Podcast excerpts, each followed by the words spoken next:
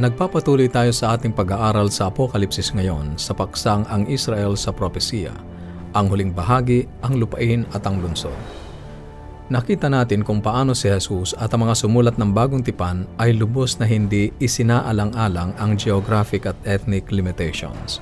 Sa halip ay binigyang kahulugan ang mga propesiya kay Kristo bilang sentro, hindi ang geografiya. Subalit paano ang pangako ng Diyos na lupain sa Israel at ano ang kaugnayan nito sa Apokalipsis? Maganda sa mga sorpresa ang katugunan. Sa Henesis Kabanatang 13, Talatang 17, ganito ang nakasulat.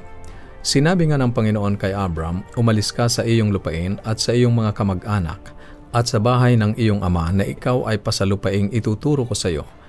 Kaya't yumaon si Abram ayon sa sinalita sa kanya ng Panginoon at nagsialis upang pasalupain ang Kanaan at dumating sa lupain ng Kanaan at nagpakita ang Panginoon kay Abram at nagsabi, Sa iyong lahi ay bibigay ko ang lupain ito.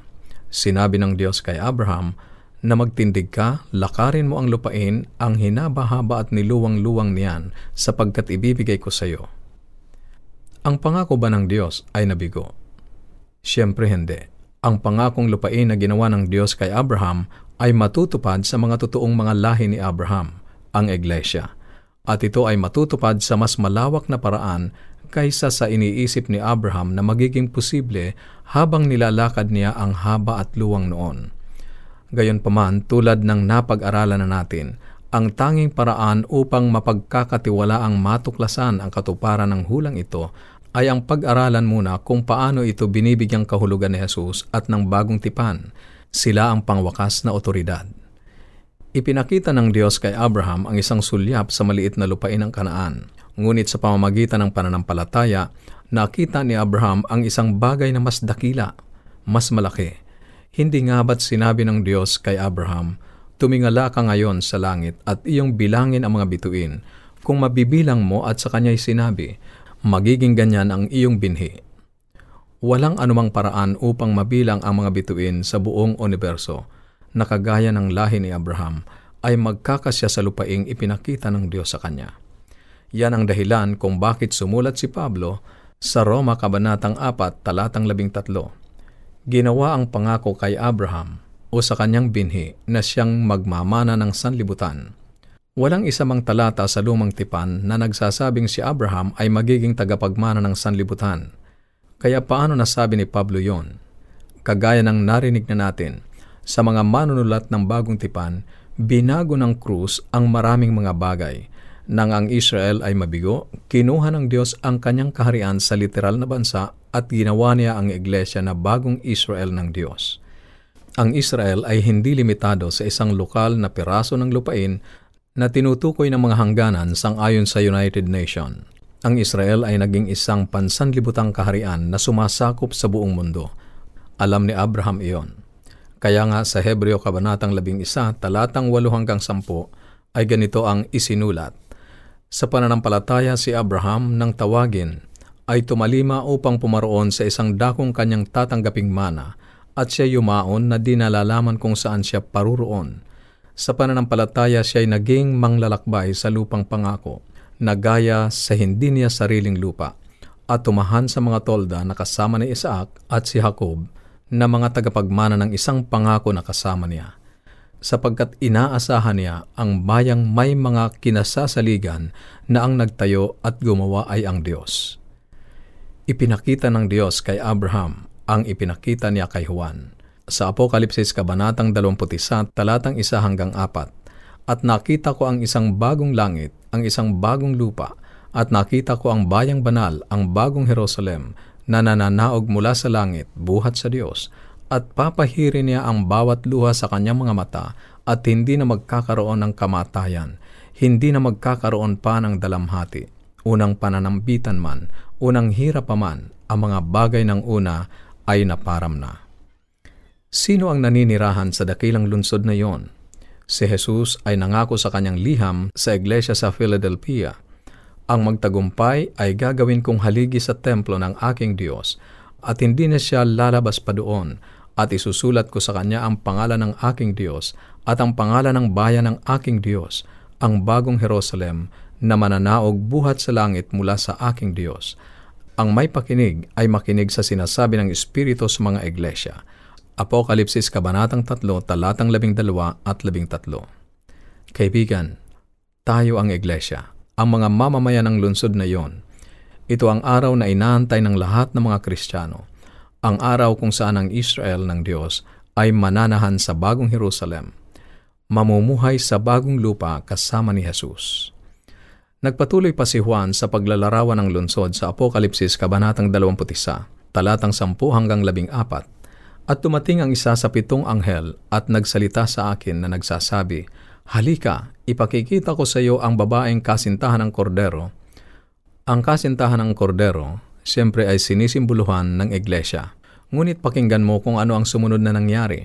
At ipinakita sa akin ang bayang banal na Jerusalem, na may isang malaki at mataas na kuta na may labing dalawang pintuan at may mga pangalang nakasulat sa mga iyon na siyang sa labing dalawang angkan ng mga anak ng Israel. At ang kuta ng bayan ay may labing dalawang pinagsasaligan at sa mga ito'y ang labing dalawang pangalan ng labing dalawang apostol ng Kordero. Oo kaibigan, ang syudad, isang simbolo ng iglesia, ay natayo sa pundasyon ng mga apostol. Si Jesus ang siyang batong panulok Ngunit pansinin ang mga pangalan sa itaas ng mga pintuan ay mga pangalan ng labindalawang tribo ng Israel sa talatang labingdalawa. Nakita mo ba? Tanging ang Israel ang makakapasok sa syudad. Ang Israel lamang ng Diyos. Nais kong ako ay naroon. Nais mo rin bang ikaw ay makapasok sa lungsod? Kaibigan, may lugar ang Diyos para sa iyo doon. Bago palikhain ang sanlibutang ito, may plano na ang Diyos na ipatutupad niya sa panahong ang tao ay magkasala. At ang kanyang plano ay iligtas ang lahat na ang pangalan ay nasusulat sa aklat ng buhay ng kordero na pinatay buhat ng itatag ang sanlibutan, sangayon sa Apokalipsis, Kabanatang 13, Talatang 8. Ang tao ay nagkasala at ang Diyos ay kaagad inilunsad ang plano upang iligtas tayo. Kung babasahin natin ang kasaysayan ng Israel, makikita natin ang paulit-ulit ang kwento ng pagbagsak sa bahagi ng bayan ng Diyos. Subalit ang Diyos ay hindi kailanman mabibigo. Titiyakin niyang magaganap ang kanyang panukala. Sangayon sa Filipos, Kabanatang 1, Talatang 6, Ako'y may lubos na pagkakatiwala sa bagay na ito na ang nagpasimula sa inyo ng mabuting gawa ay lulubusin hanggang sa araw ni Heso Kristo.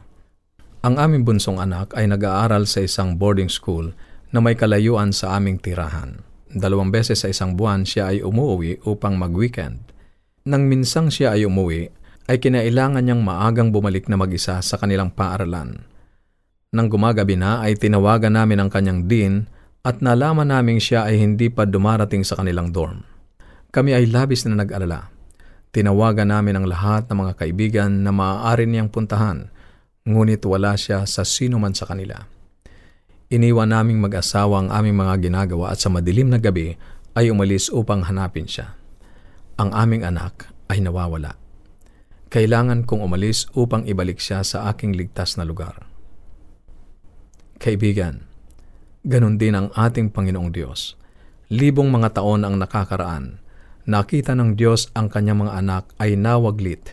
Iniwan niya ang lahat at pinakilos ang kanyang panukalang ginawa mula ng likhain ang sanlibutan. Pinahintulutan ng Diyos na ang Israel ay gumawa ng kanilang mga desisyon, pumili ng sarili nilang hari, at piniling maging isang bansa na pinamamahalaan ng tao, hanggang sa huli ay dalhin sila sa punto ng pagtanggap sa kakaibang panukala ng Diyos upang iligtas tayo sa kanyang paraan. Sa biyaya, sa pamamagitan ng pananampalataya sa kanyang anak, si Jesus. Kaibigan, ang Diyos ay may lugar para sa iyo sa kanyang panukala at mayroon siyang lugar na nakalaan para sa iyo sa siyudad na iyon, ikaw ay mahalaga sa Kanya, na Kanyang pinahintulutan ang Kanyang sariling anak upang iligtas ka, mamatay doon sa krus upang tubusin tayo sa ating mga kasalanan. Ngayon, ikaw ay Kanyang anak na lalaki at babae.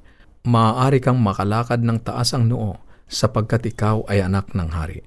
Kaibigan, inaanyayahan kita na hanapin mo ang tunay at espiritual na Israel ng Diyos upang ikaw ay maging isa sa kanila, bahagi ng iglesia ng ating Panginoong Diyos. Sa susunod, nais kong ipakita sa iyo kung paano matitiyak na mayroong lugar na nakalaan para sa iyo doon sa lungsod.